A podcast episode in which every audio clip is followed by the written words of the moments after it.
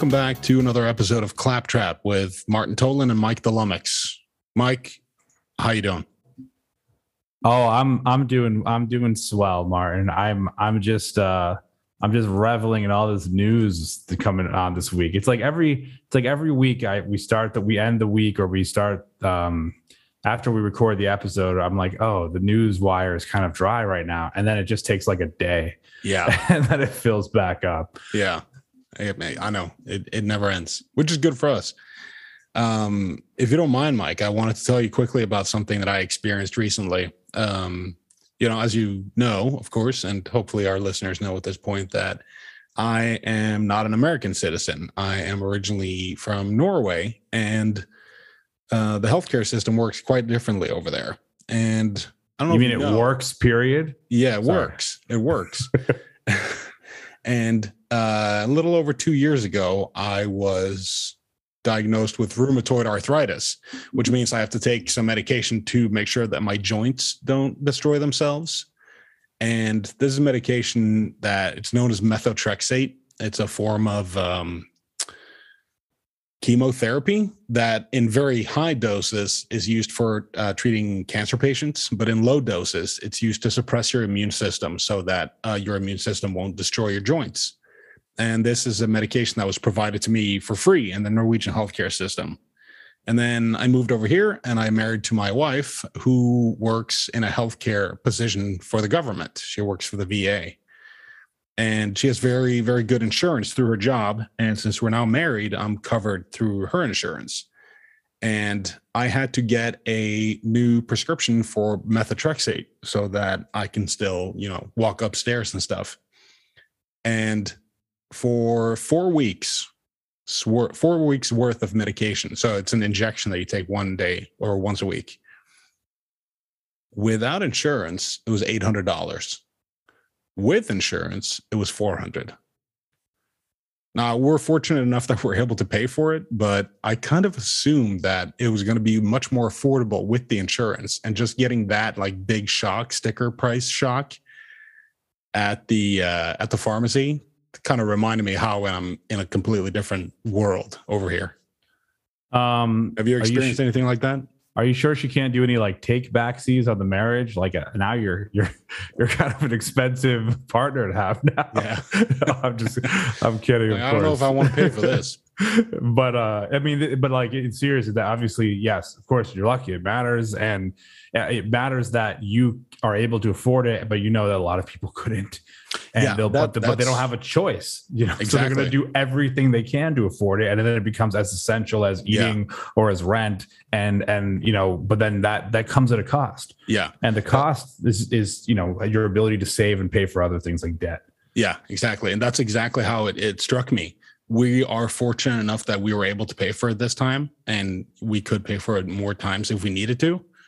Um, and you know, we're gonna have to work something out with the, my doctor and everything. But I, it just made me think of people who are in a different uh, financial position and who need the medication but maybe can't pay for it. I mean, four hundred dollars every four weeks, and that's your copay. That that's not nothing.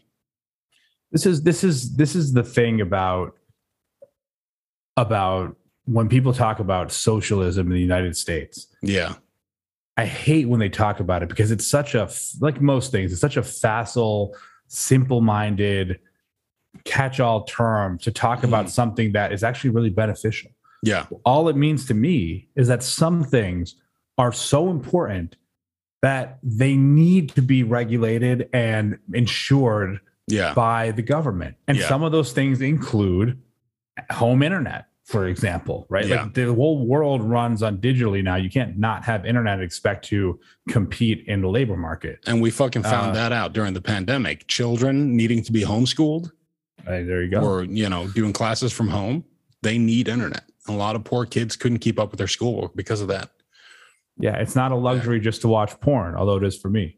Oh, Um, and and other things, there. and then you know other things like tran public transportation. It's not it, when it's it's not an option to give people access to public transportation, and most of the time, that's something that big cities like New York City manage somewhat well. Yeah. They kind of have a hybrid model of like you know this is going to be privatized but kind of subsidized you know Mhm. and, and with uh, with taxes or whatever and public money Yeah. um but it's it's too important to just say oh you know what we're going to let a private business handle that and healthcare it supersedes both of those things Oh, totally. i mean it's, it's not even close like they're all important but that's healthcare is by far the most important yeah.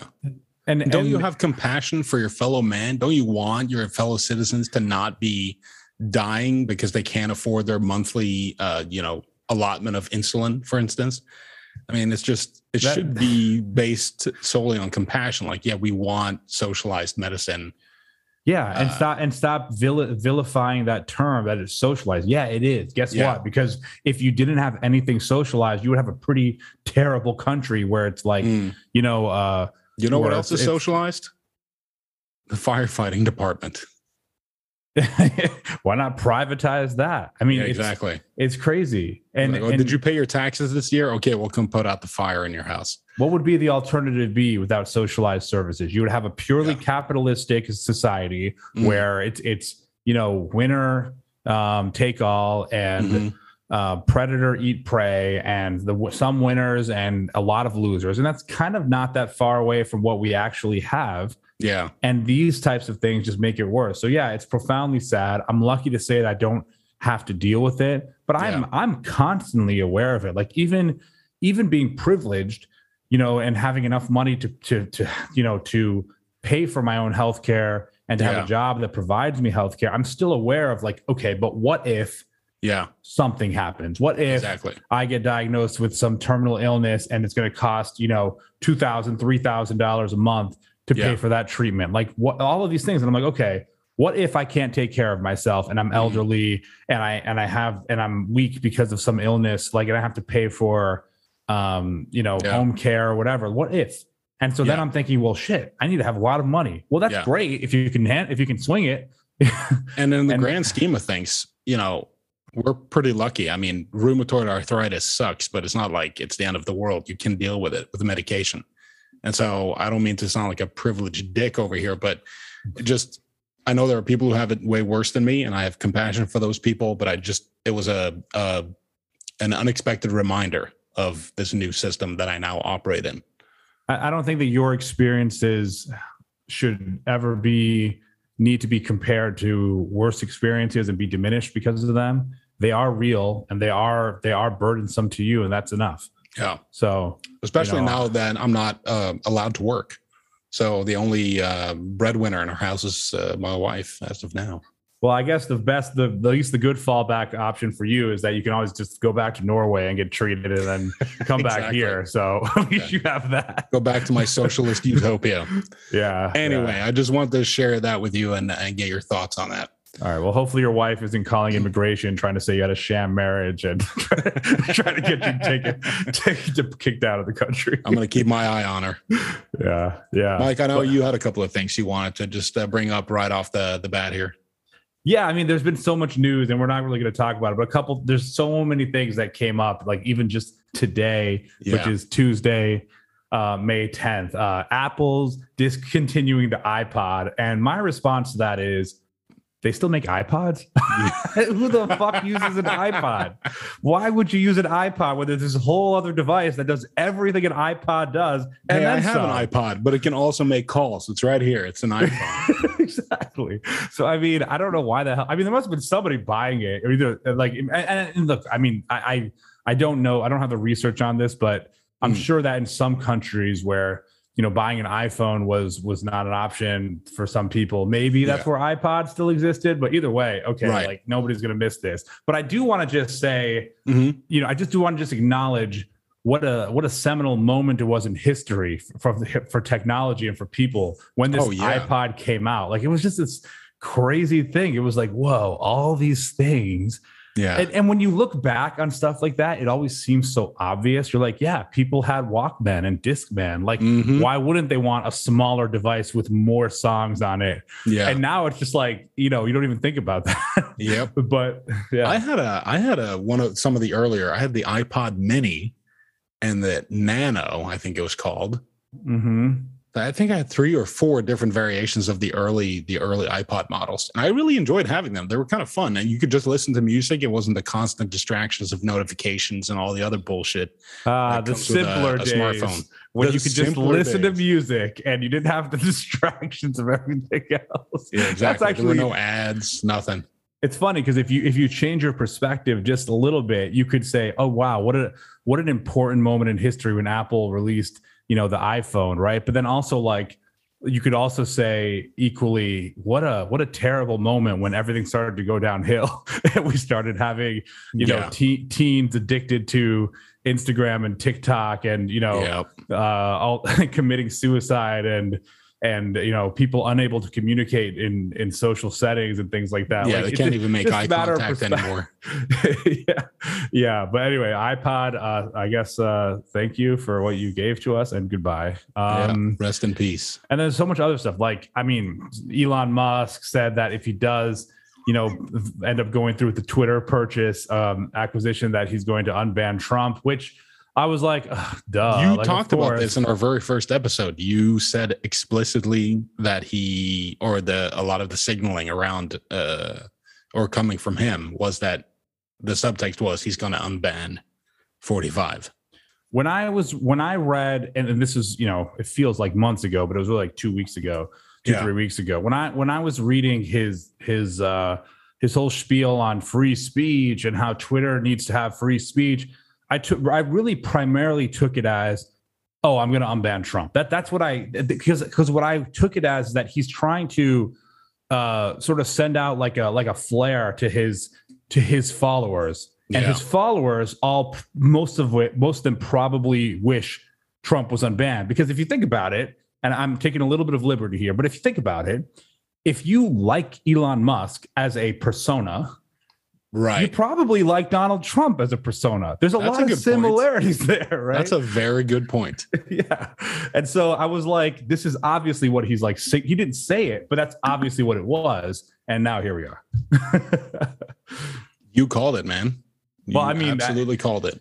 Yeah, I mean, it, it, thank you. Uh, I'll, I'll, get one thing right out of a hundred these days. So yeah. Um, and then other than other news, um, there was a.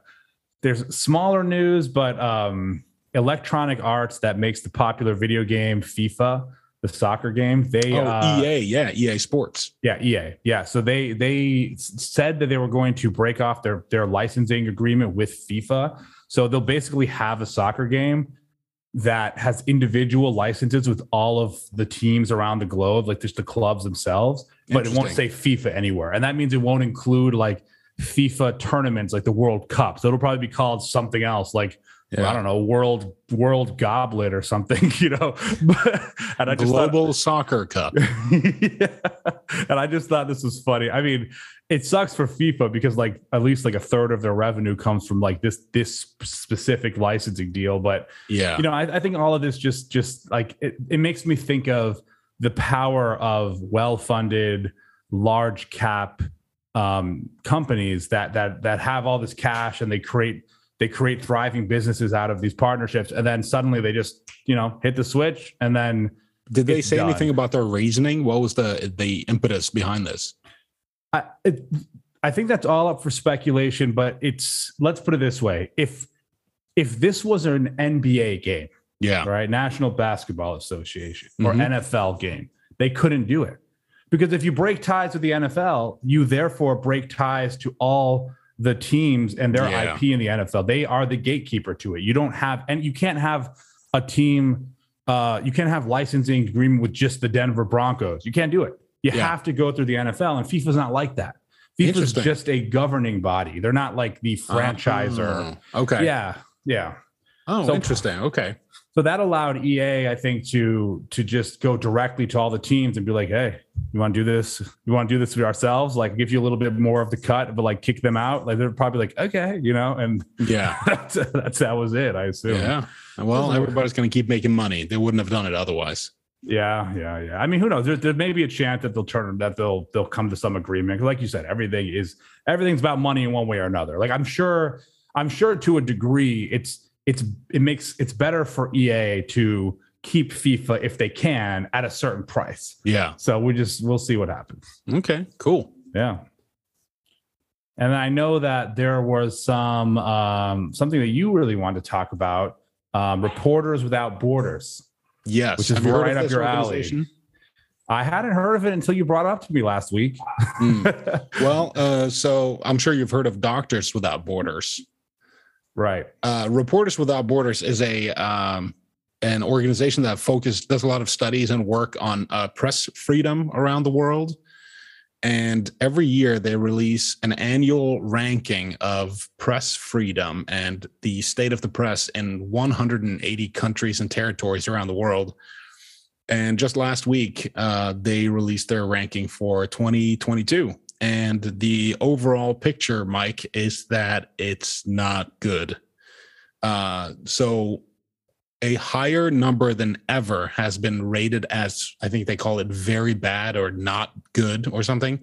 The term they use, I'm not sure specifically what the term is, but uh, more countries than ever has been rated in the worst category that they use to designate the state of the free and independent press. So 28 countries around the world has been designated as like very, very bad, which essentially means that you know uh, autocratic regimes despotic regimes will use their um, uh, their power to crack down on independent media. And what does that translate to? That translates to the fact that the populace cannot get an unfiltered critical view of what their uh, government is doing because the government is cracking down on and controlling in some places controlling the press and what happens when you have uh, a, a, population that can't get um, independent news about what's going on in their own country, especially what's going on in their own governments?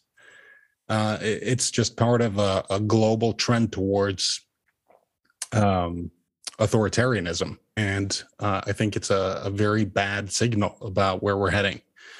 Um, so, America, if you're wondering, in this ranking, uh, last year, they were in number 44 in 2021, but at least they moved up two spots to number 42. Uh, but they're still behind countries like Burkina Faso, Moldova, South Africa, the Kingdom of Bhutan, the UK, Jamaica, and Lithuania, among others. So even though just you know over a week ago, Joe Biden was speaking at the White House Correspondents' Dinner about the importance of the free press in America, it's not at the very tip top. Um, so at the top spot, you actually have a, a trio of um, Nordic countries. So Norway is in fact in the number one spot, and then Denmark, Sweden, Estonia, and Finland come down to the fifth one.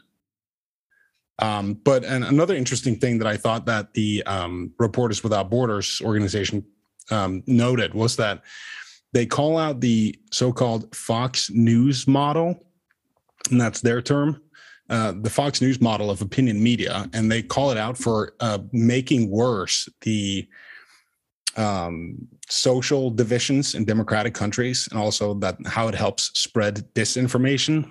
Uh, and that was something that I talked about last week when I um, recommended that New York Times analysis of uh, Tucker Carlson and Fox News.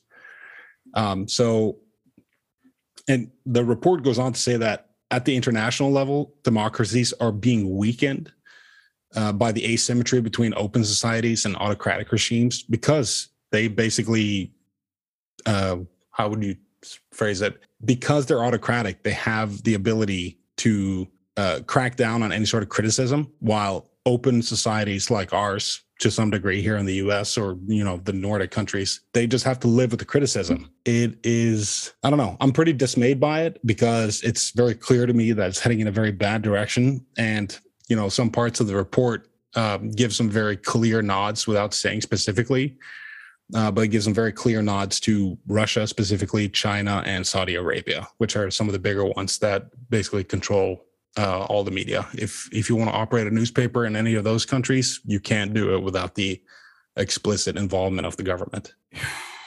Oh, yeah. Yeah. I mean, if you look, if you, if anyone were to look this up and look at this map of this this index, mm. um, it, it's it's actually kind of not that shocking when you look at it. You're like, oh, because it basically color codes countries from you know best to worst, from like a, a light green to a yellow to like a, a light orange to a dark orange to a red.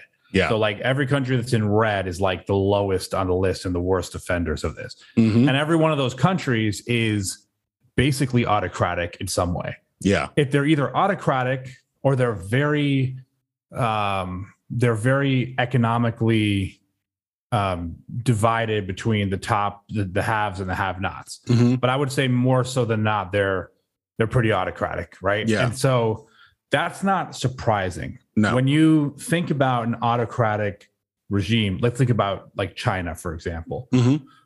or Russia.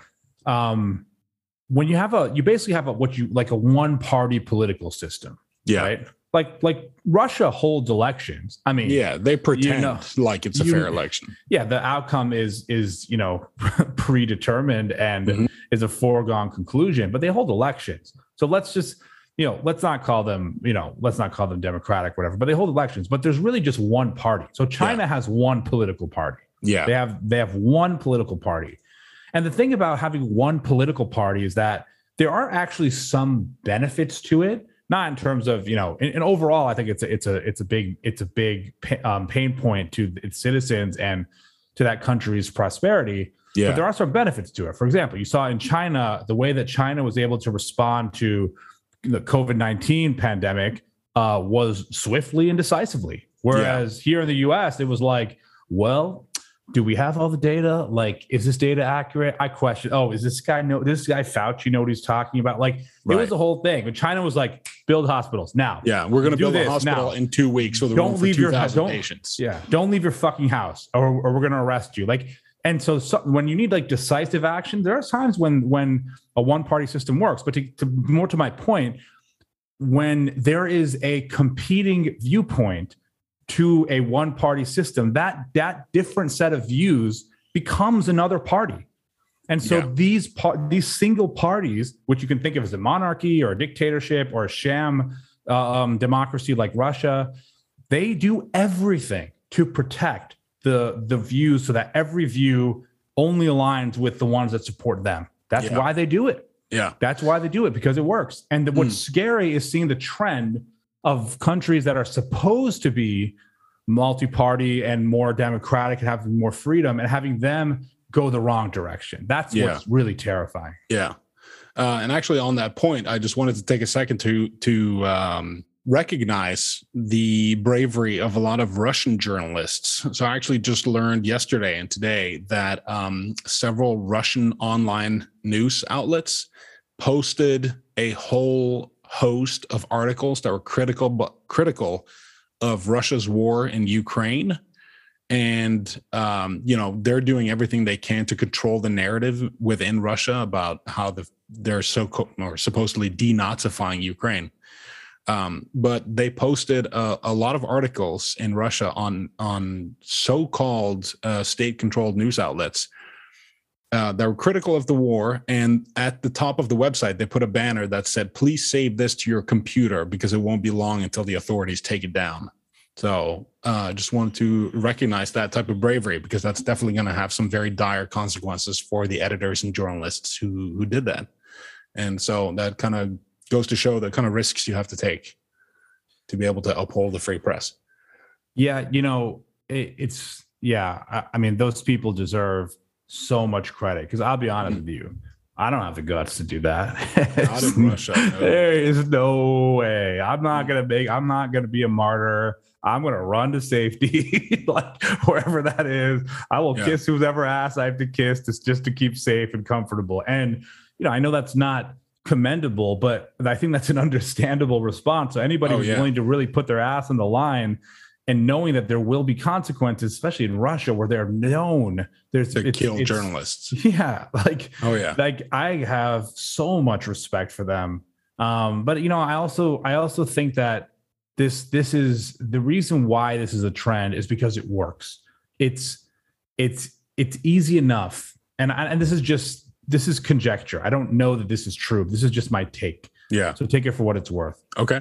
it's been established, especially in the last 20 years, that misinformation can be uh, sprouted and, and seeded and and nurtured to the point where it creates enough confusion about what the truth is that Mm, there is no truth anymore. Yeah. And the and the best example I can think of in this is what uh, ExxonMobil did for uh, against climate change activism. oh, Yeah, I mean, basically, they, you know, obviously, climate change and the and the the reality of it is is an existential threat to the to their business, which is oil. yeah. And so they basically just funded junk science to produce a bunch of reports that said that this is a hoax and and they Mhm. knew they knew that if they did this enough it would eventually create enough doubt and confusion that there would be people, People- who didn't know what to believe. And so Yeah, for like for like 10 years we just spun our wheels, spun our tires just yeah, well, is it real? I don't know if it's actually real until we finally fucking agreed one day, like recently, that oh yeah, it is actually happening. And Yeah. now all now all we disagree on is how fast it's happening, which is like which is like the the most you know uh, the the the tiniest of of moral victories ever. But Well finally, put. like like what they did ca- caused so much damage Yeah. to the to the planet as we know we may never recover from that i'm not i'm not putting all the blame on them like there's certainly systems that allow that to happen Yeah. but But, it definitely point- didn't help. It made things worse. the point is that when you when you want to create misinformation in this day and age there is a megaphone that makes Mm. it work for you Yeah. and so, you know, governments like China goes extremely far to control any Oh, kind yeah. of opposing viewpoints. Like they, it's weird because most of the countries that are, um, I don't know, monarchical or uh, autocratic, they don't have the sort of technological prowess at their fingertips that China has. China Yeah. has a lot. Oh, And yeah. China China says, you know, to all their technology companies, like you will give us this every user's piece of data, and we will Oh, yeah. monitor it. We will surveil them. Yeah. And we don't even care what country they're in. If they post something on TikTok or on fucking Snapchat or whatever, they'll fucking find them Oh, and yeah. they'll they'll punish them. And there's like Yeah. many instances of this. And so like you see how like how much insecurity it shows for Mm. the for the strength of the of the Chinese party Yeah. um, that that they'll, they're willing to go to those lengths just to prevent any kind of opposing political parties from from taking from t- help putting any kind of roots in the ground. yeah. And so all of this is to say we're in a weird misinformation age. Yeah. And I don't I don't actually know how to fix it other No. than for certain governments to say we're this is the right thing to do. The right thing to do is to protect the press, this institution in we some need way. healthy criticism of our institutions because it helps keep us in check. and it doesn't matter if that hurts my party or their party or someone Yeah. else's. It doesn't matter because it's everything. more it protects the entire Exactly. system. It protects the entire order of things. And if you and if you look at this map, you know all the green countries are are close to the Arctic Circle. yeah. It's it's you know it's uh it's actually I, I think Ireland, Greenland, uh Mhm. Finland, Norway, Sweden, and then this outlier which is Costa Rica of all places. Yeah, I was surprised to see that too, but good for Yeah. them. Yeah, and that's Yeah. why I think, and I'm totally guessing, but I think Costa Rica has seen somewhat of an economic boom in the last few years Oh, interesting. like foreign investment. yeah. I, am just guessing, but it, it makes sense to me that when there's more economic prosperity, there there's less concern from everyone for trying to you know be concerned about who's in power and whatever. Because there's not people don't try to change um you know authorities or when when there's economic prosperity just Yeah. in general right and i'm just i'm just conjecturing that's just my first thought on that yeah. anyway Yeah, I just wanted to take a, uh, some time to to note that, and uh, for anybody listening, if you want a healthier um, media and press ecosystem, my recommendation would be to subscribe to your local newspaper, because that's usually where the most important stories start before they're picked up by the national media. And uh, sometimes, every now and then, listen to people who disagree with you, because they might know something you don't. yep Yeah. Well, as if that wasn't depressing enough, I'm going to move on to something that I kind of find equally or even more depressing. Um, are you trying to lose all of our listeners is that what you're trying to do yeah, I'm trying to bring in the depressed crowd. oh okay Yeah, the emo Uh, crowd the emo crowd. Mike, do you know who Tim Snyder is? uh no He is a professor of history at Yale University who's written several interesting books. I've only read one of his books, came out a couple of years ago in 2017, I think, called it was a short compendium called On Tyranny. And it was him using his deep historical knowledge to talk about how tyranny emerges in uh, democratic societies. And this is a man who's become famous because he seems to have some sort of very divine, almost prognostication powers. But he's just really good at looking at history and spotting it when it repeats itself. And uh, Professor Snyder, he wrote an essay in June last year that I recently read that I can't stop thinking about. And he is speculating about the future of American democracy. Um, so, the essay, if anybody wants to read it, it is called 9 11 and January 6th. And you can find it on his uh, Substack page. So, if you just Google Tim Snyder Substack, you'll find it. But in this essay, he he opens up with a retelling of a dream that he had uh, one night in June of 2021. And in this dream, he found himself in the first tower in the World Trade Center that was hit on September 11th. And in the dream, he was the only person to realize what was happening. Um, and so he started storming out of the tower down the stairs uh, trying to make his way out while warning other people that um, you know a plane had hit the building and they needed to join him on on getting out there and spreading the message to other people. But in his dream, no one took him seriously, and he he says that he felt utterly powerless to convince people of the very real danger that was about to hit them. Um, and he also goes on to describe that some people were even laughing at him. So he's predicted a lot of things before, and he's been right unfortunately. so, notably, he predicted the 2014 invasion of Ukraine by Russia that ended up with them annexing uh, Crimea. And he also predicted that Trump would try some sort of coup d'etat to stay in power after he lost the election in 2020. Do you know if his predictions are just based on like these weird dreams, or does he actually like analyzing no, no, no. a lot of? Okay, no, no, he's analyzing that, data. But this particular essay just kind of opens with that dream uh, okay. the retelling of the dream because he felt it was like a fitting metaphor for what he wanted to actually talk about. Okay. Um, yeah, so he predicted that Russia was going to invade and take Crimea uh, from Ukraine, which they did. He predicted that Donald Trump would try some sort of some form of a coup d'état to stay in power in 2020, or I guess early 2021, which he did. And he also predicted that um, the quote unquote big lie that the election was rigged and the victory was stolen from him uh, that that would become Trump's legacy. And I, I would give him uh, points for all of that. I think he's right. Um, so uh, Tim Snyder, he says that this nightmare was triggered by a vote last year in the Senate that prevented uh, a proper investigation of the January 6th insurgency. And so he describes what he called a, a Cassandra feeling. Do you know what that means? A Cassandra feeling?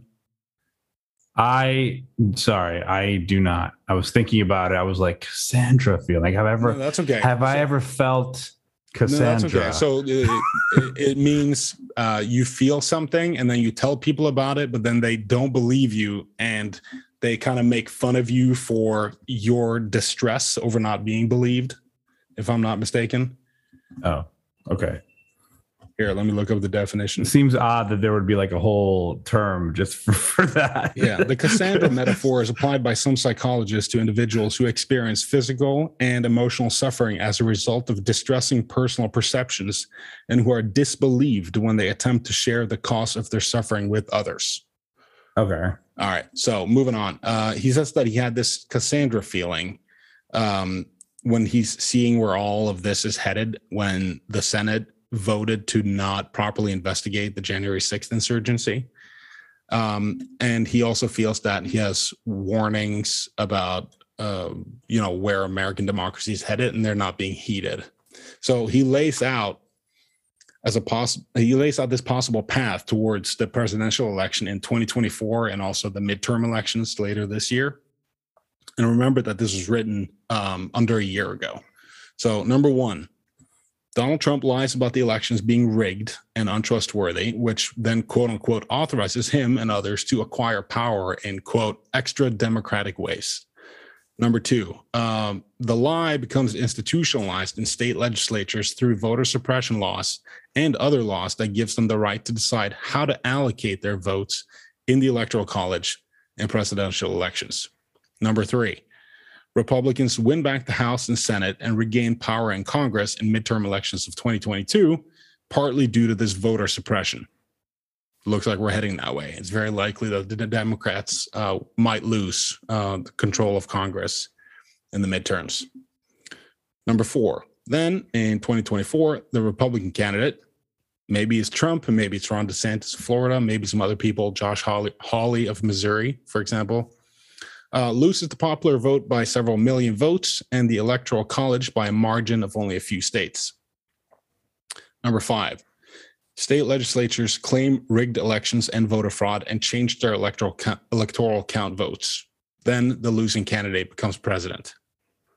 Pretty bleak scenario, but I don't think it's so far fetched to see how this is something that might happen, considering that uh, a lot of uh, Republican state legislatures are working on voter suppression laws. Um, so Tim Snyder, he says that no one is really seeking to hide that this is the plan, that it is out there in the open for anybody who cares to look. He writes, if your platform platform is that elections do not work, you are saying that you intend to come to power some other way. The big lies decide not to win an election, but to discredit one. Any candidate who tells it is alienating most Americans and preparing a minor- minority for a scenario where fraud is claimed.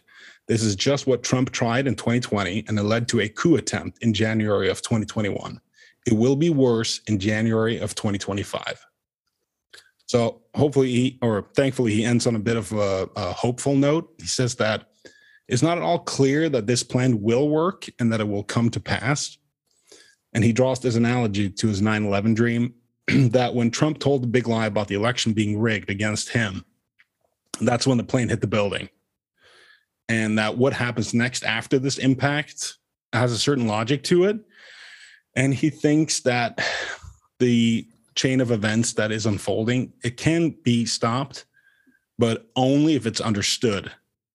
But he says he is afraid that not enough voters understand it. And so I read that. I mean, it's pretty bleak. It's pretty voters. depressing. You expect voters to understand things like right. That's That's a that's a very part of the high problem. high bar to clear. Yeah, that's part of the it? problem. What do you think this is? Norway?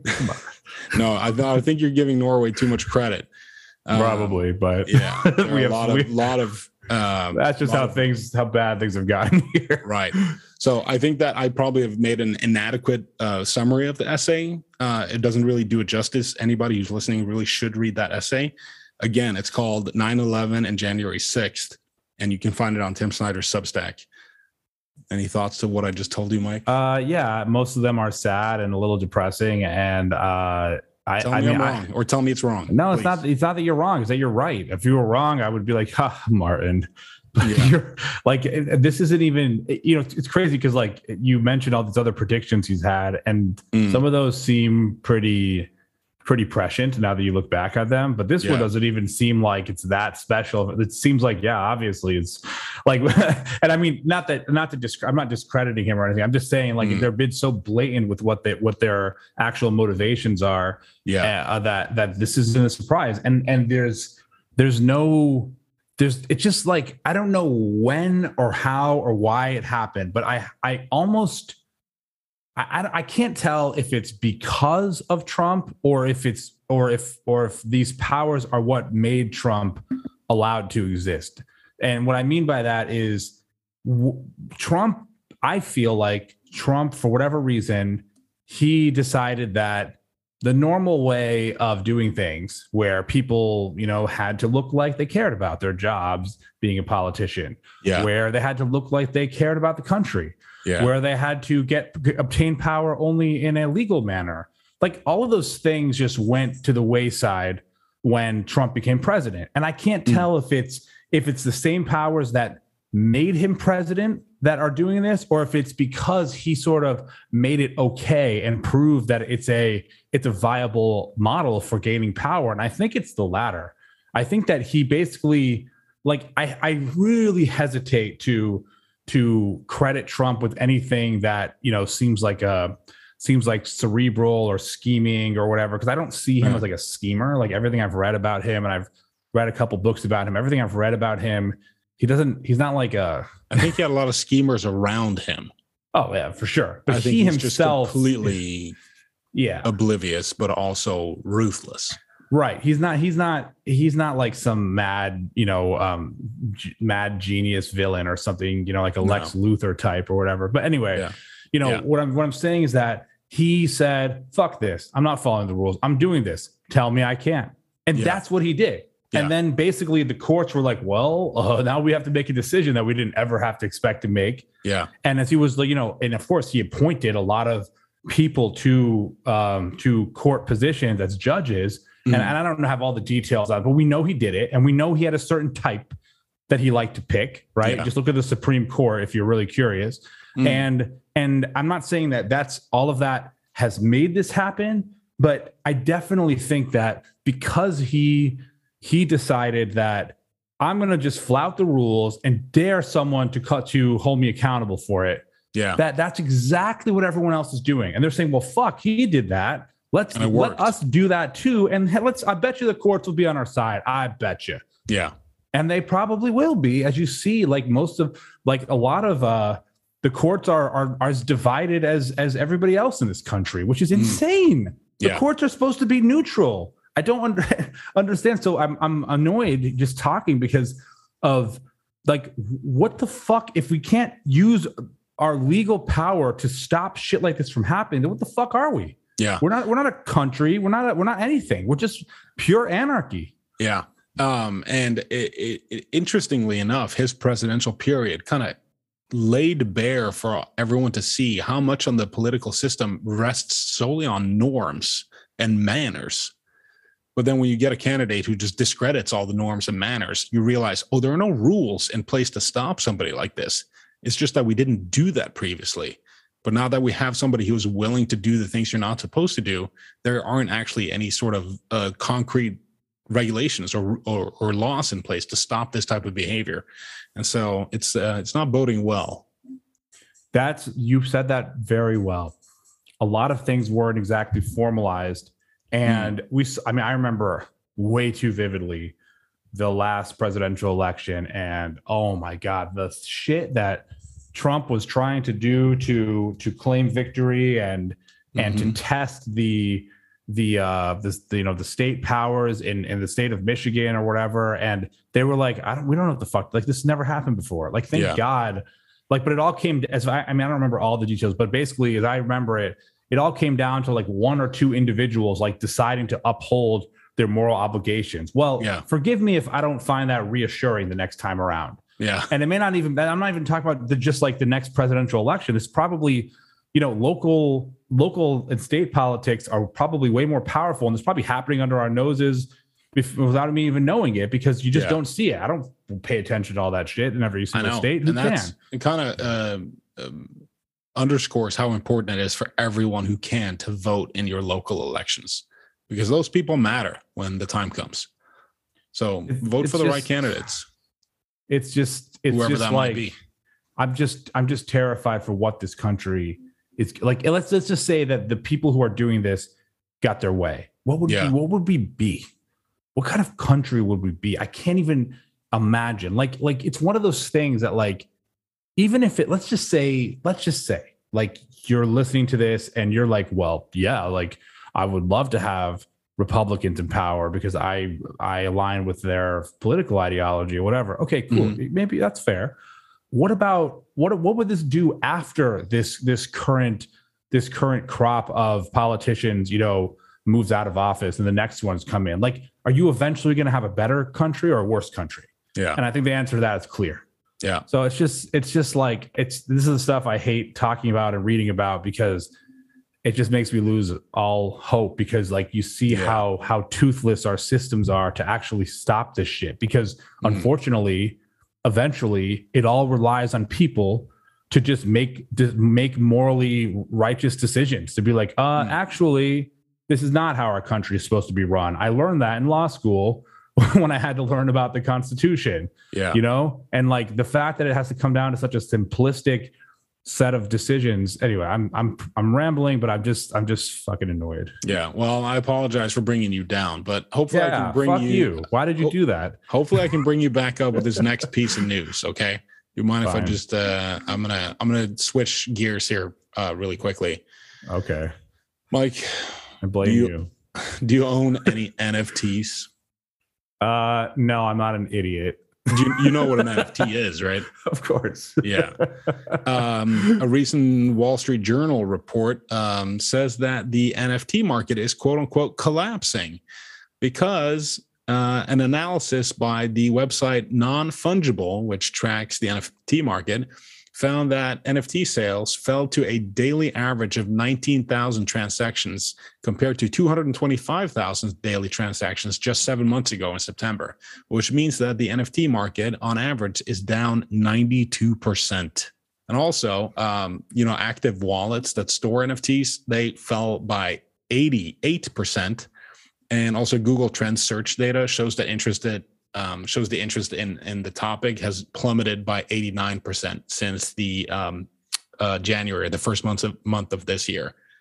Uh, and just a very funny, concrete example of this to me, the very first tweet in history put out uh, by Jack Dorsey, the co-founder of Twitter, it was sold as an NFT on auction for the equivalent. Well, it was sold by uh, paid for it with cryptocurrency, but the equivalent of 2.9 million dollars. And later, that NFT was put up for resale in April of this year. And the top bid, take a guess, Mike. How much was the top bid? Uh, for uh first tweet in history? 200,000. 200,000.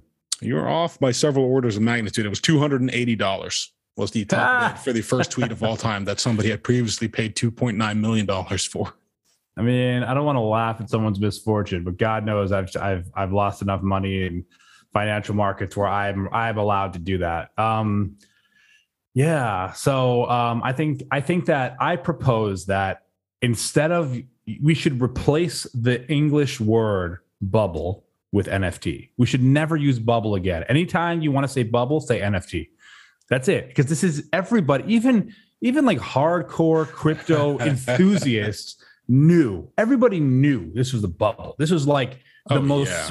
speculative bullshit thing because it, it it made no sense. And and I hear I look, I know all the arguments, so don't fucking at me. I know them all, and I'll tell you why you're wrong on all of them. Okay, like like uh, people would say things like, well. This is no different than you know owning the original I don't know uh, Mona Lisa or something like Mhm. yeah you could make a copy of it but you don't own the original I'm sorry. Like this is a this is a digital asset. Nobody owns it. The only person who owns it is the one who says, "I have it." And like there has to be like somebody, some kind of authoritative um like entity, like for example, Twitter or the NBA, who makes like these these NFTs called uh, Top Shot, right? Of like en- famous NBA plays, and like that's the only thing that gives it credibility. Is like we said it's the first one, so now it is the first one Yeah. and um, it doesn't surprise me at all. I mean, if you look, like there was a a report that came out from a NFT analytics company called Moonstream back in October, Mhm. and in October, it reported that 81% of the NFT market was owned by like like I don't know, like 16% of the people in the market Oh my so God. that's a very centralized, con- condensed kind of market, which Yeah. tells you what? It tells you that some people are are just hyping it up, yeah. hyping it up, pumping it up, making making their money because the value of whatever they bought is more valuable. But they're just they're just building hype with no substance behind it. There's no Hmm. there's no substance to this, and In the finance I- world, is this Ugh. what's known as a pump and dump scheme? uh, Or is that different? it's it's in effect it's almost exactly the same i could argue that maybe the motivations are different like Okay. but but yeah it's it's the same because you're basically you're doing something some kind of underhanded some subterranean activities to artificially create the perception of value for something yeah. that directly benefits you which Yeah. if you don't see that as a conflict of interest i don't know you might need a new brain i don't know yeah. You and- need a neurological exam. Yeah, and and then and then of course when it when and this happens in crypto too, right? A new a new crypto coin release, and dude, in fucking Miami, you see billboards for this shit. I mean, Oh, I haven't, yeah, I haven't seen them. the place. I haven't seen them the last couple months, but there's billboards like buy Shiba coin. The fuck? I don't want to buy Shiba coin. What the fuck is that? Shiba coin. Oh, you man. know and, and but this is i mean now it's like one of the established ones but there's all kinds of shit like this right and Yeah. like a lot of people have gotten in trouble for exactly what you said pump and dump so like Mm. it, it it's basically in short yes it's pump and dump in a way and Mm. um i'm glad it's dying because i don't want people to lose money but you knew if you bought this how speculative it was yeah, and you knew you know how speculative thing how speculative assets go Mhm. whether it's crypto and i'm not saying all crypto like that's a different topic but Yeah. certain certain crypto assets or whether it was gamestop or or um amc theater stock or Mhm. whatever you knew that you had to be one of the first people in and one of the first people out to make your money yeah, and if you didn't and you were caught holding the bag well i'm sorry you learned a very painful lesson yeah. Well, NFTs are collapsing, but it's not the only thing going under. Mike, Uh, yeah, I mean, you probably have heard about the state of the stock market lately. yeah, we've And- talked about it. I I don't want I don't in general I don't want to this to be a podcast where we talk a lot about the stock market, but I think it matters to people because the stock market, even for those who aren't you know heavily invested in it or you know don't don't have sort of a, a brokerage account, it Mhm. still matters for their overall well-being and their consumer confidence. Right. And so what's been happening, you have if you haven't heard, is that a lot of companies, but especially technology companies, Mhm. have been getting smashed. And I mean smashed. And this has actually been happening for a little while now, probably like the last six, probably like since the Russia Ukraine war, but it's Mhm. just taken a whole, gone to a whole other gear. Yeah. And so what I want to talk about was Peloton and start there. So Peloton is the best example of of a company that absolutely exploded during the pandemic. yeah. And they reached a market capitalization, meaning a value, an enterprise value of $47 billion. Jesus Christ. That's Yeah. something like Uber in the early days, I think. Exactly. And and and they didn't have a lot of revenue to support it, but they were just growing so fast. And everybody, you couldn't, there weren't enough Pelotons out there. I own a hmm. Peloton. There's one behind me right now. Yep. And when I bought one, it finally came in like January of last year of mm-hmm. 2021. And it was impossible to get. Like it wasn't impossible to get. Sorry, I shouldn't say that. It took like three months to get it. Yeah. So it was like they had such a back order of them.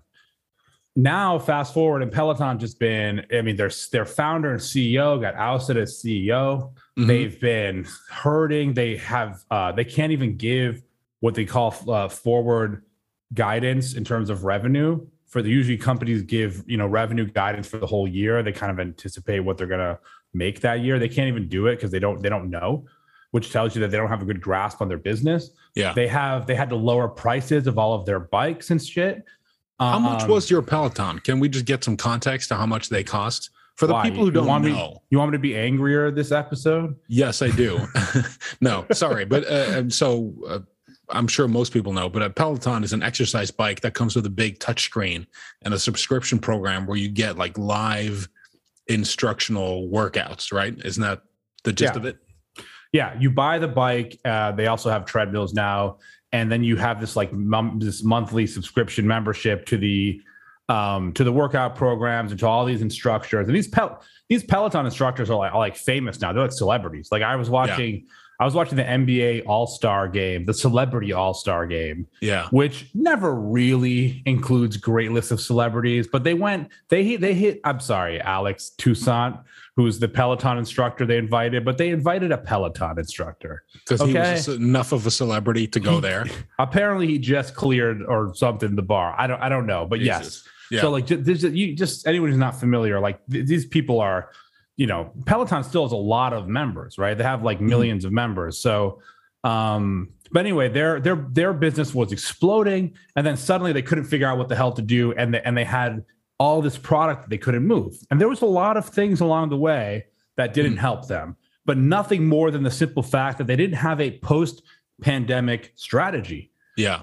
So of course, when their tread when their treadmill killed a child, like that was bad PR. Wait, what happened? Sorry, I shouldn't laugh. It's not funny, but their their treadmill. Uh, their- just an absurd sentence. yeah. So uh, I mean, I think it's unfair to say the treadmill killed the child, but the treadmill's designed in such a way where like it's really hard to describe. Like the butt of it kind of like elevates off the floor a little, just like a it's almost like an aesthetic thing. Yeah. and I guess it's just big enough for like a child to fit there. And To so the child, under like a baby or something. yeah, and I guess the child got you know killed by the the belt and this little crevice. So and then and then Hmm. the Peloton CEO started denying it. And it became a whole thing. And like whoa, so that was one thing. And then there was there was just all sorts of things. There was the Peloton wife commercial thing, Oh, but that none was of terrible. that was so cringe, but but none Oh of it really God. that wouldn't have impacted their business. But what what did is not having a strategy. And so Yeah. late, what's been happening lately is aside from their stock just plummeting, Mhm. is they've trying to sell twenty percent of their company to raise capital. Raise capital. They were that able. mean twenty percent of their stock? Is that what that means? Is, Yeah. Are they public? They are public, Okay.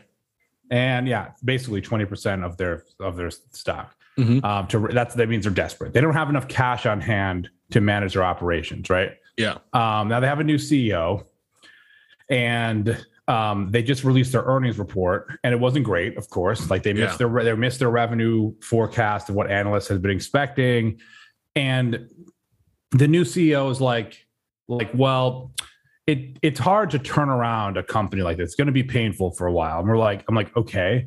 Now this, what bothers me is that this CEO it comes from, I guess he comes from Netflix and, and Spotify. So he's really good at getting people to buy digital subscriptions. Yeah. Peloton doesn't need to be a better digital subscription business. They they do, but they need uh they need an actual play that isn't just home connected fitness. In my opinion, in my opinion, Peloton's move should be to open up physical studios. And the reason why I think they should do that is because there's a lot of synergy between people, customers who would have a bike at home Yeah. who would go to a studio to use the same bike and have the same experience, but in class, right? Yeah. And then that membership, which would give them access to, to both. And then you can also sell high price Peloton shit through that store, new Yeah. products, let people look at those products, buy their clothes and, and their shoes and shit, right? You could even have celebrity workouts with those famous trainers and have the the coaches come in, like fly them around different studios and be like, hey, you know, exclusive this Saturday, come and work out with the guy who was at the NBA All Star game. And then they could record that and you have it as a workout class that they put on the Peloton, um, I guess the app, right? The Peloton app on the bike. Mhm. So yeah, I, that's a great idea. And and that's they're not doing this. And and Yeah. everybody knows that what's ha- that in general macroeconomic trend right now is that people are everything they used to do, you know, inside because of the pandemic, they're like doing it the opposite way. Yeah, people are sick of being stuck at home. I don't think that trend will last forever. I think that in certain cities like New York and and San Francisco, people just recently were allowed to like be free. Yeah, In Florida, it wasn't a thing. Like we we stopped believing in the pandemic the day after it happened. But in in in New York, in New York and San Francisco, Uh. like that was not the case. Like they've been Hmm. like they've been stuck inside. So so I know I'm talking about a lot of different things here, but but in general, like Peloton, I don't like their their strategy. Like their only strategy that their new CEO talked about in their earnings report was uh, basically getting people to buy more of their digital subscriptions Mhm. um and and and you know moving trying to sell more of their products. They actually they actually wrote down 30 million dollars of unsold product which means that they don't think they can sell it. So they're writing it off as a sunken cost. Oh, they can't get rid of that the the bikes. yeah exactly. Jesus. and and they lower the price of their bikes. Oh by the way you asked me what mine cost. Yes, so i because i have to have the best i bought the i don't know the that's bike. just a psychological flaw you have. I think. i okay fine No offense. I bought the uh the bike plus, which is like all it literally all it has is it has a bigger monitor and the monitor swivels. Yeah. But I had I had to have the best, so I bought it, even though it was like eight hundred dollars more. So anyway, I paid like twenty five or twenty six hundred dollars for my bike, something like that. Yeah. Um, which now I sure I'd be shocked if I could sell it for five hundred dollars. I don't even know, but Yeah. I haven't. I don't really use it that much. When I came to visit you in uh, end of March, early April, I used it as a coat rack. But yeah, you know what? It it, it does make a great coat rack. so so you know what I'm thinking about here is look, Peloton is suffering. I think their strategy is poorly outlaid and it doesn't acknowledge the reality that like, you know, people don't want to do home connected fitness as much. yeah, And you know, but I do think I do think they have a great brand. And I think that it's very likely that somebody will try to buy them because yeah, Apple could make uh, could make great money off of Peloton oh it's yeah, just it's so in line with everything they do you know they they love high margin brands that appeal to like upper middle class white people like Mhm. it's so Bougie, apple bur- suburban white people. Yeah, yeah but but aside from that i'm more concerned about just like all of these these companies as you know we we call them like in the people who like follow like the stock market and stuff pandemic darlings right right. And there's- what are some know- examples? Like who would be a pandemic darling um besides Net- Peloton? netflix uh doordash Mhm. remember because like you had to like order shit You, you know, out, you yeah. could, yeah. I mean, again, not in Florida, but the rest of the country. Yeah. Um, Shopify, because people Yep. are buying things online. Mhm. Even Amazon to a degree, but Amazon has a very strong business even before the pandemic, right? Yeah. Um, Instacart, which is similar vein to DoorDash. Yep. Um, and then like in the enterprise kind of software market, you know, you got Zoom, which we're using right now hmm um, and and DocuSign. DocuSign is a company that lets you sign contracts and documents remotely, and Yeah. that was something that people were like, "Oh my god, we, what are we going to do? We can't meet in an office. We need to sign contracts." So hmm um, those are some of them. I'm sure there are. I'm sure there are a few others, but in general, they're not doing so hot. Like a lot of the consumer trends, as I mentioned, that happened during the pandemic have almost mostly reversed themselves. Yeah. I think that's temporary. I don't think that like overall e for example, e-commerce. E-commerce was already growing like I don't know, like 8% a year before the pandemic. Why would that change? Yeah. Like I don't fucking go to the I hate going to the grocery store. It's like the worst experience. It's like the bane of my existence. Do you use um do you use uh Instacart or something like that? oh no, Instacart to me is shit. Okay, I'm sorry. Instacart Instacart is like the Wait, what do you use? What's the alternative? Amazon Fresh. Oh, okay. So it's direct from Whole Foods then, since they own that? No, actually, whole you can order from Whole Foods, but it's like a separate thing. Like you can, Oh. but you oh. can do it all through the Amazon app. Yeah, Interesting. but but I like Amazon Fresh because you what they have, they know they have it. You know they have it in stock. okay. They wouldn't say they have it if they don't have it. Which Okay. compared, which is different from Instacart, where it might say they the store has something in stock, but then they don't. right. And then you got like the dumbest people picking up and delivering who like literally can't even write their own names if you ask them to Oh and so they're like uh, they're like if you don't answer them right away which i'm not looking at my phone all, when i'm waiting for my instacart they'll just like replace it with something totally different, different. Yeah. and so you half time you don't get anything you ask for and then um and then like the the quality of the produce they bring is like shit and i just every time i've used instacart i've just instantly regretted it so Okay. i think it's insta regret All right. Sorry Um, for dragging you off on that um No, uh, it's okay. But yeah.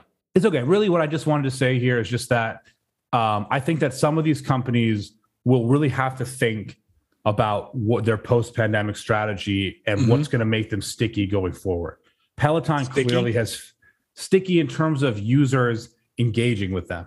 Oh, okay. Retention Pel- rates. Peloton has clearly not thought about this at all. Mm-hmm. Um, I think that Zoom is going to be okay. I think that Zoom like, is still growing 50% year over year. Zoom Yeah. doesn't make their money from you and me. Zoom makes their money from the enterprise market. They sell to large businesses. Yeah.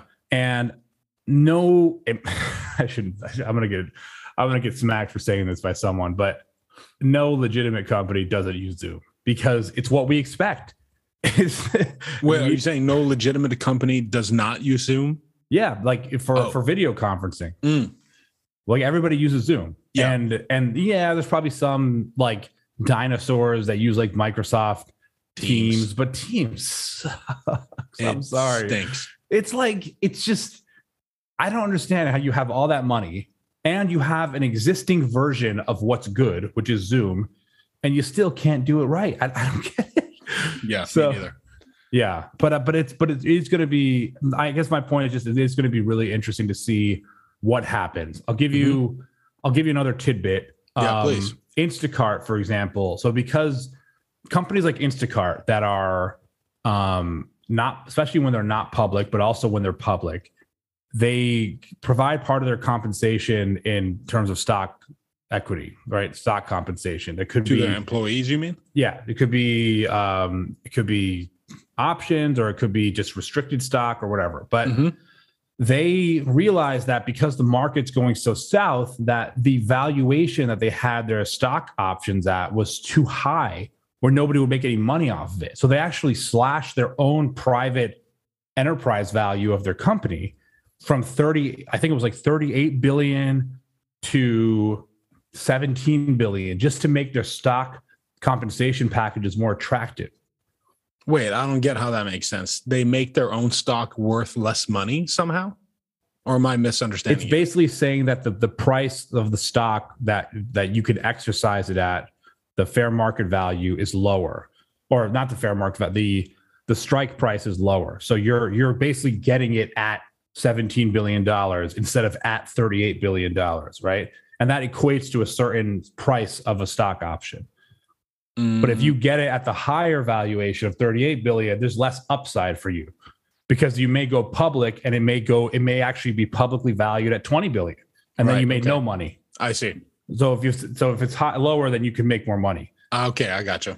Yeah, it matters for hiring. You know, Right. and I just I just think this all started with it's it's what's what's happening now is that because interest rates are going up, hmm suddenly the cost of gaining access to capital is going up and it's becoming more difficult. Wait, the And- cost of gaining access to capital is that what you said? Yes. Okay. Because if you get money, whether you're an individual or whether you're a business, Mhm. and that can come in all different forms. It could be a loan, it could be a line of credit, it could be a secured loan, it could be there's all sorts of ways you can get it. It could be venture capital. Yeah. Well, however you get money, it's going to cost you more because because interest rates are higher. Yeah. And so these these technology companies that have always had this sort of like grow at all cost ethos ethos is about you know their their strategy, their business strategy hmm that basically translates to grow at the expense of profitability. Yeah. And it's not clear now exactly how that's going to uh, how that's going to bode for them in the future. right. And so what you're seeing is that a lot of big technology companies are slowing down their hiring, hmm which is something we haven't seen like not in my lifetime, or at least not as far back as I can remember. Yeah. So like Facebook um, and or Meta, sorry, Oh yeah. Amazon, changed the name. Amazon, Uber, they're all slowing down their hiring, which is something we just haven't seen them do. Like Uber, like Uber was the the poster child for fuck losing money. We don't care.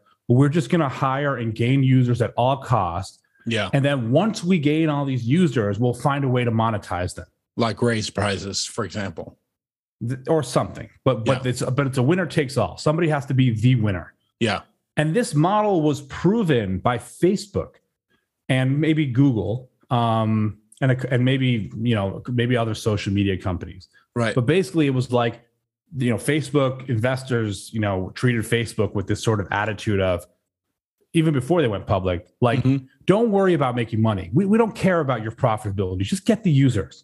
Yeah. Get the users to build a habit of using your product As much as possible. as much as possible, and then you can figure out how to make money off them later. And that Right. worked for Facebook. Now Yeah. that that now that they have all the users, Three they billion. make they make I, I forgot exactly what it is, but it's quite a lot. I think it's like I think Their it's market like, cap value is what? Um, let's see. It's like five hundred billion now, which is way down from what it What do you to call be. it? What am I searching for? Market cap? Well, that's the enterprise value. That's like how much they're worth as a company. I'm thinking of the average revenue per user. The A, uh, they call it ARPU, Oh, okay. AR, ARPU. I forgot what it is, but it's a lot. I see. And so Facebook has, Facebook mints money. Don't look at their stock; they mint money, and so does Google. Yep. But that model has been proven to be difficult for other companies. Uber hemorrhages money, Yeah. and it's not clear if they'll ever be profitable and and now the the Are they just surviving off of venture capital money then, or what are they doing? um How can not- they stay operating when they're just hemorrhaging money?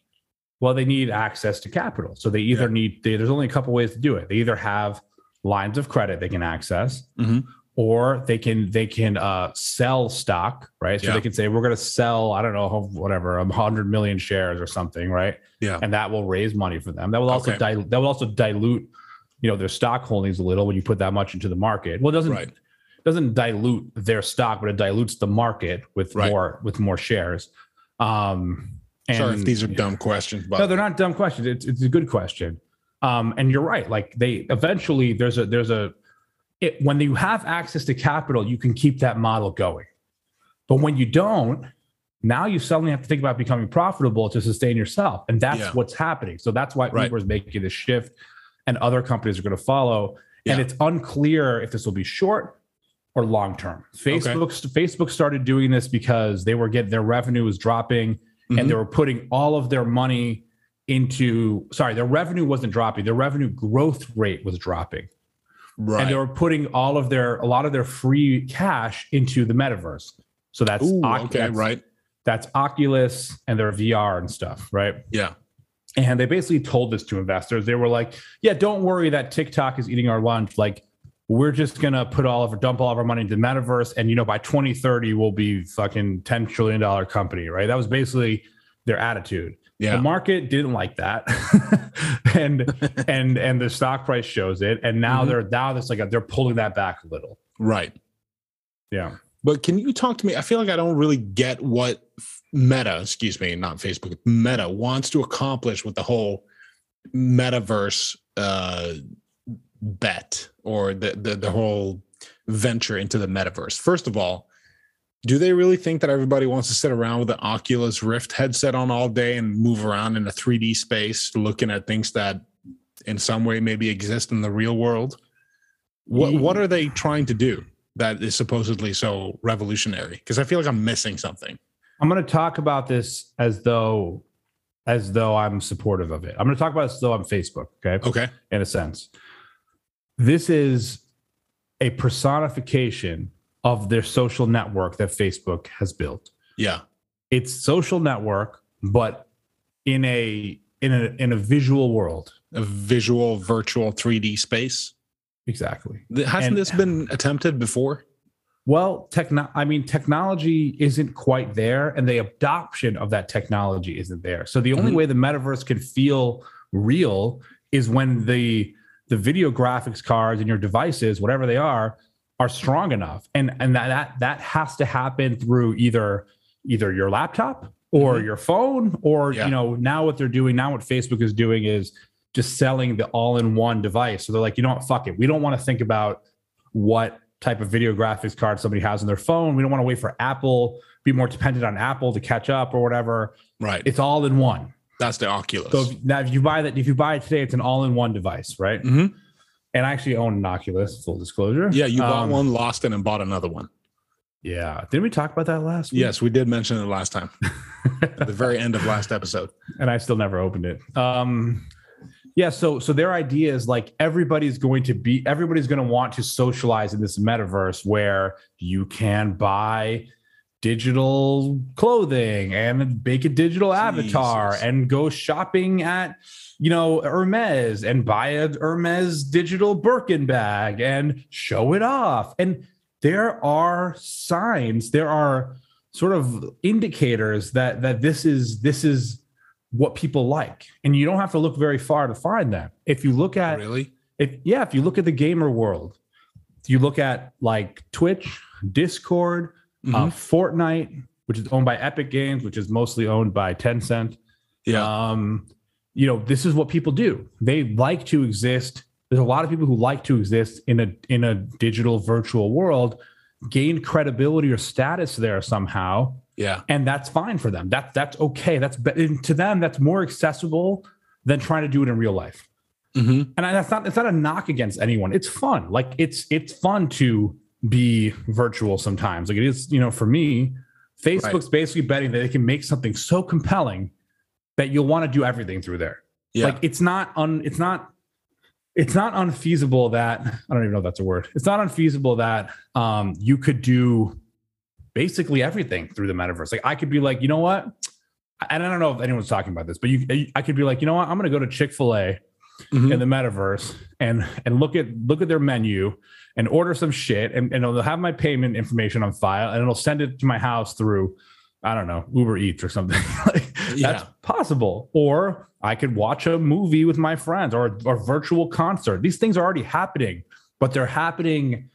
They're happening in not like uh, it's it's like it's like some experiences are happening in certain um, environments. Like like for example, Fortnite has virtual concerts Really? right? Yeah. We don't have like a fully immersive, fully comprehensive world that you can go into. Mhm. And Facebook, and I think correctly, Facebook believes that this will be a winner take all space. There can't be multiple metaverses, no. or there, because it's just not going. to It's just too expensive, and there's just like every, everyone's going to gravitate to the one that has all their friends on it Yeah. and you're not going to just switch between them because you maybe you need different hardware or maybe you needed to log in another account whatever whatever the reason there's Yeah. not going to be a good enough reason and so the facebook's saying we're going to win this battle hmm Do you think that uh, they're going to make money through this uh, metaverse, virtual 3D world through advertisements like they do on their own website? Because if that's the case, I am never in my life adopting it. If I have to walk through a virtual 3D space and look at the amount of advertising that I see on Facebook and Instagram, I'm going to kill myself. it's it's In The metaverse. there's so many ways blow myself up at the virtual meta headquarters. so there's so the answer is yes but i mean and, and i didn't read that i just it just makes sense but like right. there's so many ways to do advertising Mhm. You don't have to put up a, a virtual billboard in the metaverse. You could, but you don't have to. You, an advertisement could be like, you know, I don't know, concert by T Pain, sponsored by PepsiCo. Like I don't know, Right. Like you know that, like there's all Take your of shirt off. yeah, and then T Pain's wearing a uh oh shit, I don't know, some kind of brand Adidas shirt. And now, but Adidas had to pay for that, you know. Right. Like, so you'll see advertisements. It'll be in all sorts of different ways, and like, but what you know, they'll they'll also be selling like like virtual spaces to certain brands. So, like, Mhm. let's say I don't know how Facebook's going to do this, but um, let's say they wanted to recreate Madison Avenue in New York City, right? Which is Yeah. probably something they'll do. I don't know if how realistic. like the shopping make- street. Yeah, there's a lot of like high end stores on there. Well, Right. For Hermes or for Gucci to have a store there, Mhm. they'll have to pay Facebook rent, basically, you know, Yeah. to uh, to occupy that space. So that's money for. And then every time there's a micro transaction in the metaverse, which there will be a lot because people do microtransactions a lot for digital items, Yeah. Facebook will get a cut of that.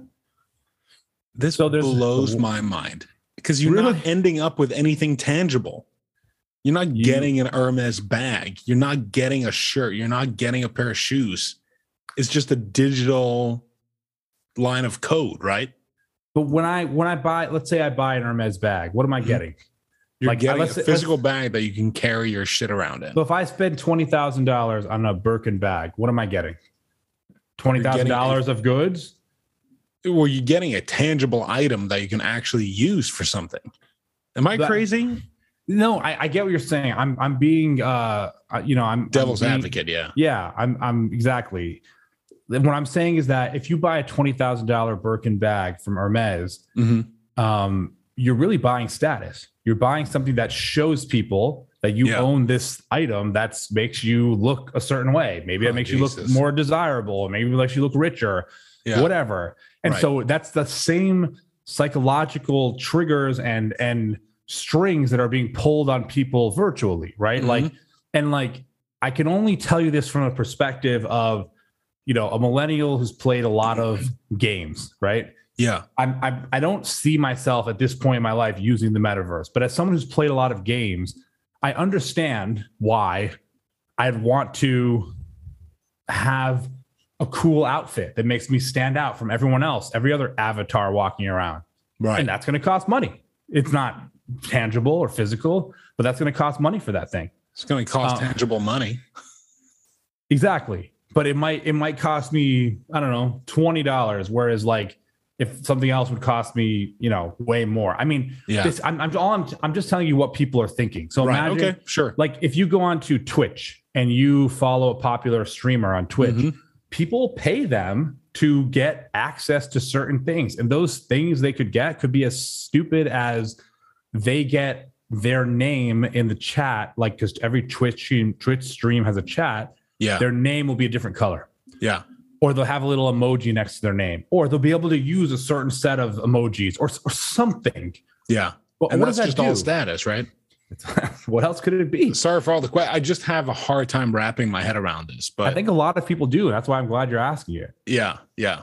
Uh, Um, yeah, we, we don't. I don't know how much time we should spend on the the metaverse, but thank you for explaining that. But I think that kind of leads into some other things you wanted to talk about. No, Yeah. Well, well, first of all, let me just say one more thing on the metaverse, which is that yeah, it- please. a lot of people uh, talk about the metaverse and NFTs in tandem. And Yeah, the reason for that is because I was talking about microtransactions. Mhm. Anything, the idea would be that anything you buy in the metaverse, whether that's a piece of clothing or whether that's a piece of land, quote, big air quotes, uh, in the metaverse, it's something that you need to have ownership of, identifiable ownership. And, they, and people are thinking, well, blockchain technology, NFTs would be the way, to, you know, to own something like that. And so people currently today are buying um, are buying NFTs or you know something that resembles an NFT in the other in the metaverses that are currently available today.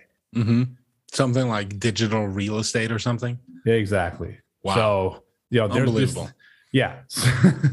so I mean, it's gonna the, the big bet here is that it the technology it has the technology has to get adopted. yeah, If people don't pick it up and say, "This is how I'm going to," this is how I'm going to interact. address socially. my habit of exactly interacting socially or getting entertainment or Mhm. how I shop or how I do whatever, then the whole bet fails. Yeah, it's a huge risk for Meta slash Facebook.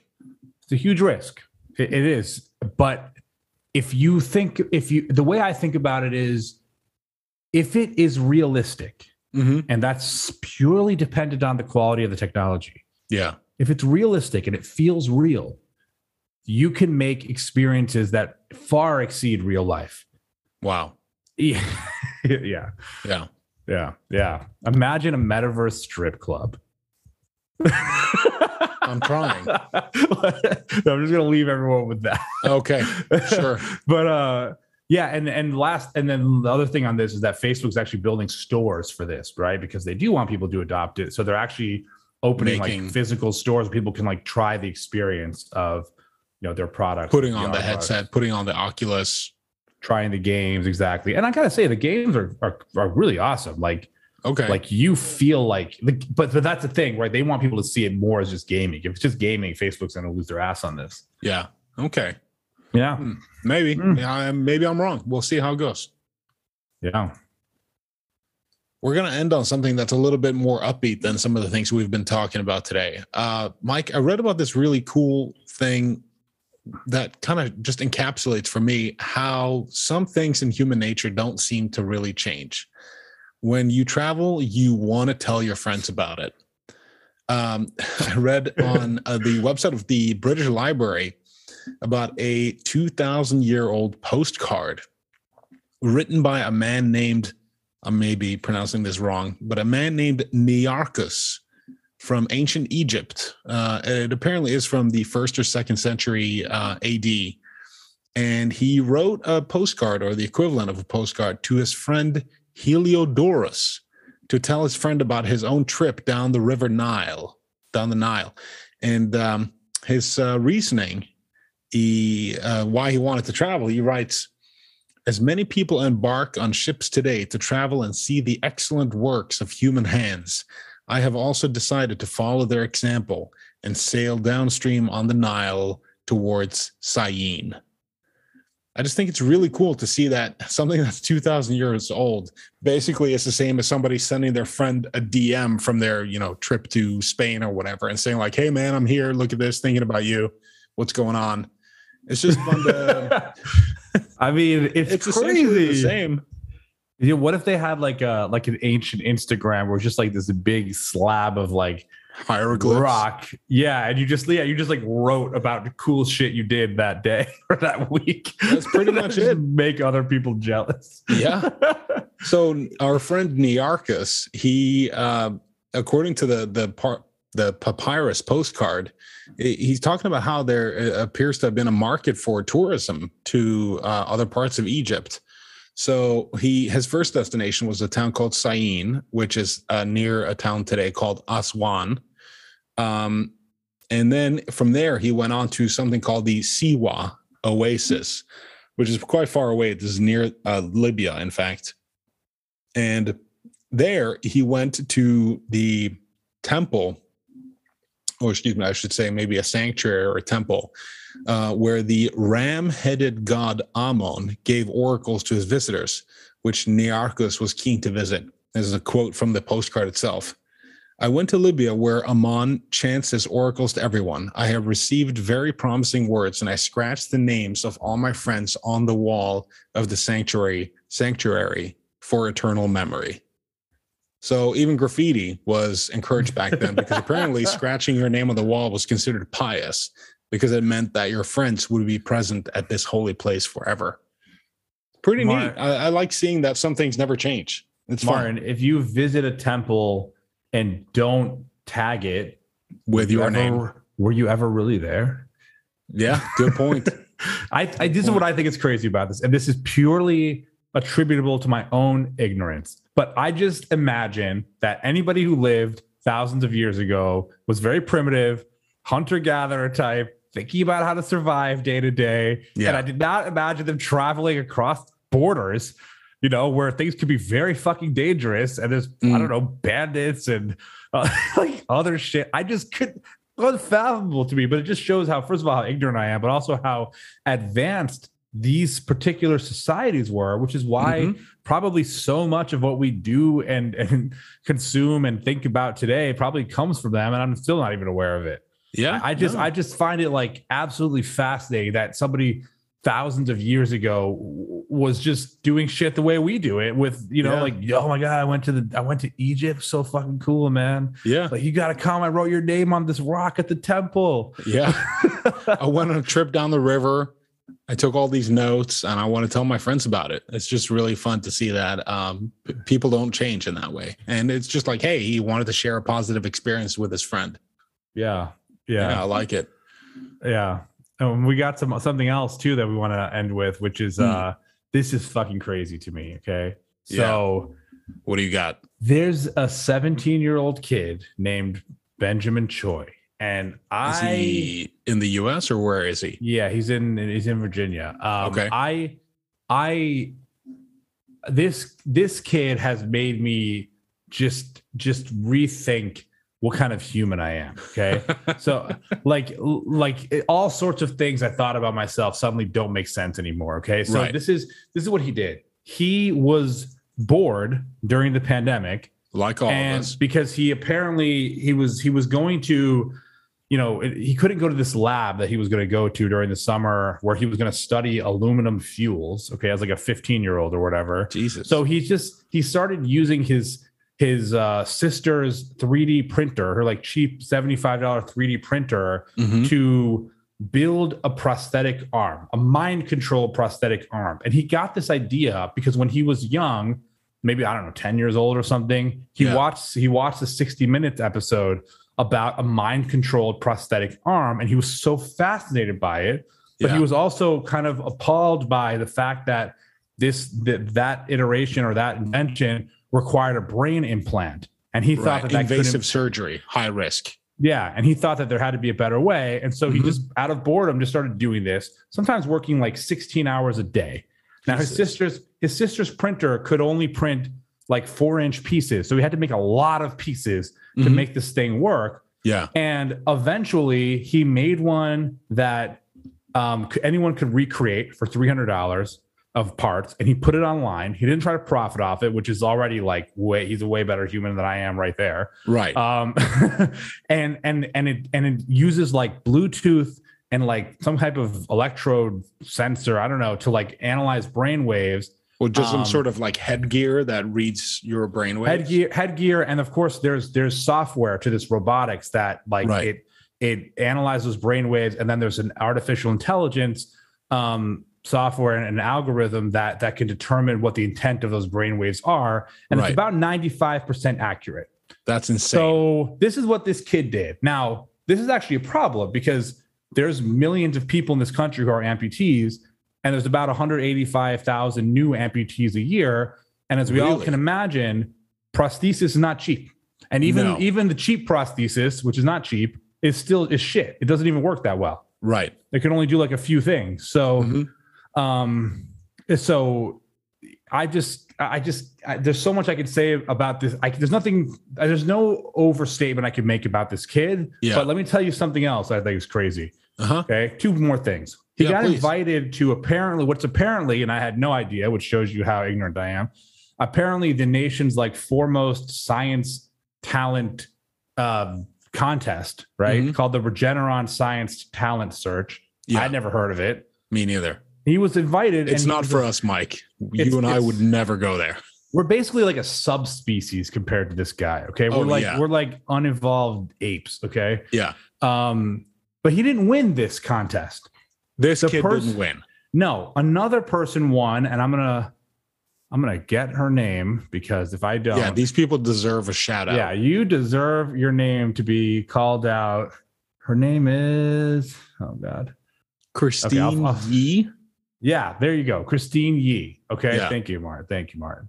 And so Christine Ye won. And um, what Christine Ye did to win, this is a direct quote. Yeah. Direct quote. She developed a way to analyze the gravitational waves emitted from collisions between neutron stars. Supposedly we share the same DNA as these people, but No, I feel like I'm not. What the fuck? I'm s- I- Sometimes I think I'm smart. And then I read stuff like this and I'm like, oh no, No. I oh. I'm just taking up space.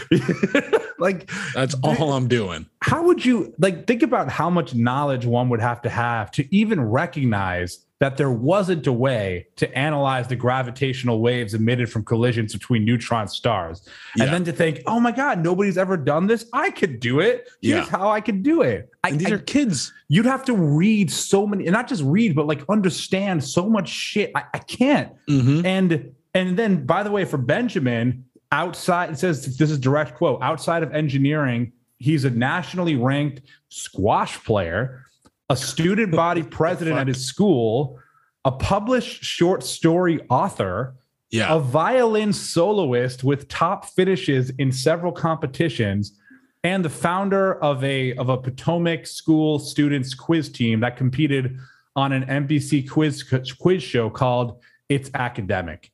Um he Oh, seems made up. I, I I don't know if I believe anymore that he's real. Like what yeah. the f- this is You know who this reminds me of? Uh, a couple of years ago, it came out when uh, NASA had selected a new team of astronauts uh, for for uh, the astronaut um training program, and one of the guys that they selected, who was also a man, uh, Asian American man named I think Johnny Kim, I believe his name was. He before he became a NASA astronaut, he had also completed med school and become a medical doctor but before that, he had also become a uh, Navy SEAL in the U.S. military. um so he's a Navy SEAL, he's an MD, and he's an astronaut. how old was he? Oh, I don't even know, but you know, maybe in his fact that he forties did or all, something. Just the fact that he did all that was just, you know, like when I every time I watch some kind of like superhero movie, yeah, I get so annoyed because they always have like these like young, beautiful people who have like seven PhDs yeah, and are like, ext- and I'm like, nobody's like that. And now I know I'm wrong. I'm just, Yeah. I'm just projecting my own inadequacy by saying Mm. that. like people are like that. But what I like so much about this is that it's a piece of news that is purely positive. There is nothing negative here. This kid saw a problem, decided to put his brains to it, and just and actually figured it out, and managed to create a a prosthetic limb that works through brain wave reading, and it's affordable. And he put the design out there for everyone everyone who wanted to try it to do it, and he doesn't care about profit. He just wants to help people. And yeah, I don't know. These people are inspiring, and I just feel like they deserve absolutely all the recognition and and, and praise they can get, and the help to keep doing this kind of work. Twenty three thousand lines of code he wrote, nine hundred seventy eight pages of math, and seven completely new algorithms. And for the arm is, to work for the prosthetic arm. Yeah, because it only works with the artificial intelligence behind it analyzing those brain waves. And this is another thing. Uh, Who is it's this a, kid? I know, right? He says that. I'm glad he uses his powers for good. Yeah, right. Please save us. Yeah. He says that the previous gold standard for how accurate a similar artificial neural network should be mm-hmm. was 73.8%. Yeah. And I'm sure that whoever made that had like a team of people behind yeah. it. Yeah. And he did one that was like 22%, well, sorry, 22 points more accurate right um like on his own because he was bored during and I just and I just can't emphasize enough. Like I know we're talking about this a lot, but like I just can't emphasize enough. Like he didn't do this to gain something. No. He did it because he wanted to challenge himself and he thought it would help someone. He was yeah. helping, he was working with people who had prosthetics who were amputees to help develop the, the final version of this. And the final mm. version is like crazy good. Yeah. And I just, I just like, it makes me want to be a better person and not, not less of a greedy asshole and maybe read yeah. a few more books in my life. Yeah. Same. well, Benjamin Choi, cheers to you. We to you. Uh, we salute you. Thank yeah. you for everything uh, that you're putting out into the world because we need may, more like you. Yeah. May may uh may nature weed out my genetic um, my genetic material so that and replace it with yours and people like you so that you know our species can become better than what it is today. Yeah. Well, cheers to that kid. What a superhero. Yeah. Yeah. Awesome. Well, uh, we're going to round off here, but we thank you for listening and staying with us. Uh, more episodes are coming. Uh, and uh, Mike, anything you want to plug at the end here? No, I'm tired. Let's go home. All right, let's do it. Uh, please follow us on Instagram at Claptrap Pod. And if you like the show, please uh, subscribe on your favorite podcatcher. And uh, we'll see you next week. See you next week. Bye.